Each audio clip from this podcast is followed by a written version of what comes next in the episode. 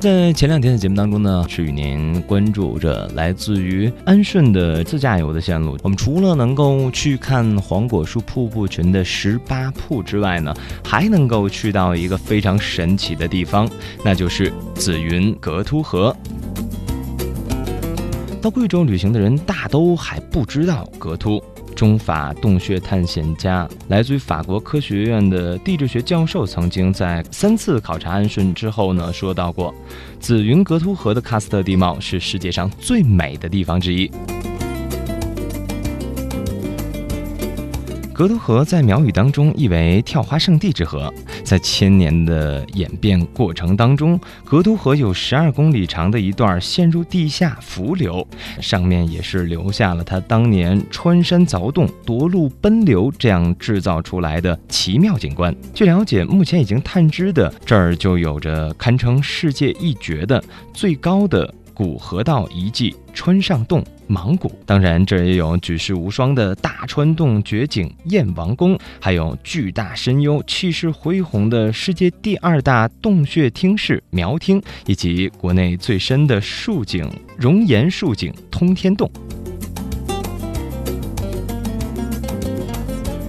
当然，在格凸河让人更感到神秘的是，在这儿的喀斯特溶洞当中，也有着被称为是现代山顶洞人最后的穴居部落的苗族村寨。当我们从安顺市紫云县驱车四十公里，沿青山对峙的峡谷逆格凸河而上，就来到了伏流出口处小川洞。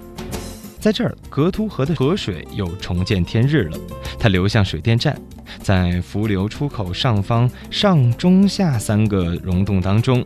洞中苗寨就在高高的中洞里了。其实要到达神奇的洞中苗寨，就必须爬山穿过下洞。那这也是一个布满了化石的洞厅。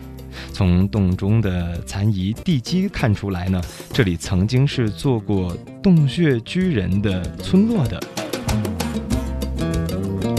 步行两个小时，穿过浓郁的竹林，到一个高五十米、宽一百一十五米的巨大洞顶当中。来到这儿，一眼望过去，洞中三间没顶的石砌房间和一个小操场、一个篮球架和升起的国旗，一下子就映入了眼帘。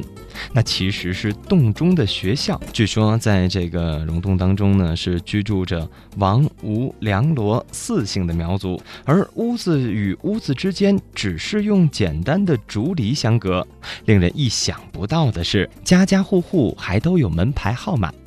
洞中的人们都穿着自己织布做成的衣服，妇女们的服饰相当的简洁，仅有两道花边儿。虽然生活看上去有些清苦，但是走进洞中人家，热情好客的苗家人就会送上自酿的包谷酒。按风俗，如果你喝得咣当倒下，主人就会倍感脸上有光。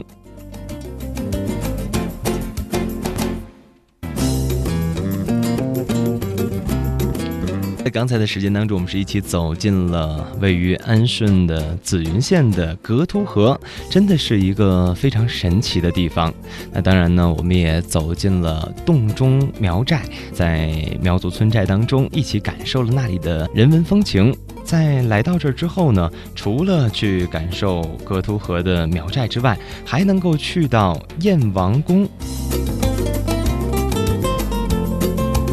从燕王宫的洞口乘木船到格凸河峡谷逆流而上，在碧水曲折、千丈叠翠、鸟鸣空谷，闯过峡谷的一线天之后，便来到了大河苗寨。在这里的吊脚楼吃过农家饭，在寨后欣赏了变色湖的奇幻色彩之后，再乘上船就可以到达天星洞来看玄关了。天星洞口高一百一十米。洞壁石幔悬挂，船走进洞中约两百米处，左边有一个阴影的旱洞，岩壁上有着三层自然的石阶，上面悬放着一百多口厚木拼成的木棺，而在石阶的正中央有一块巨岩，它酷似古人的头颅，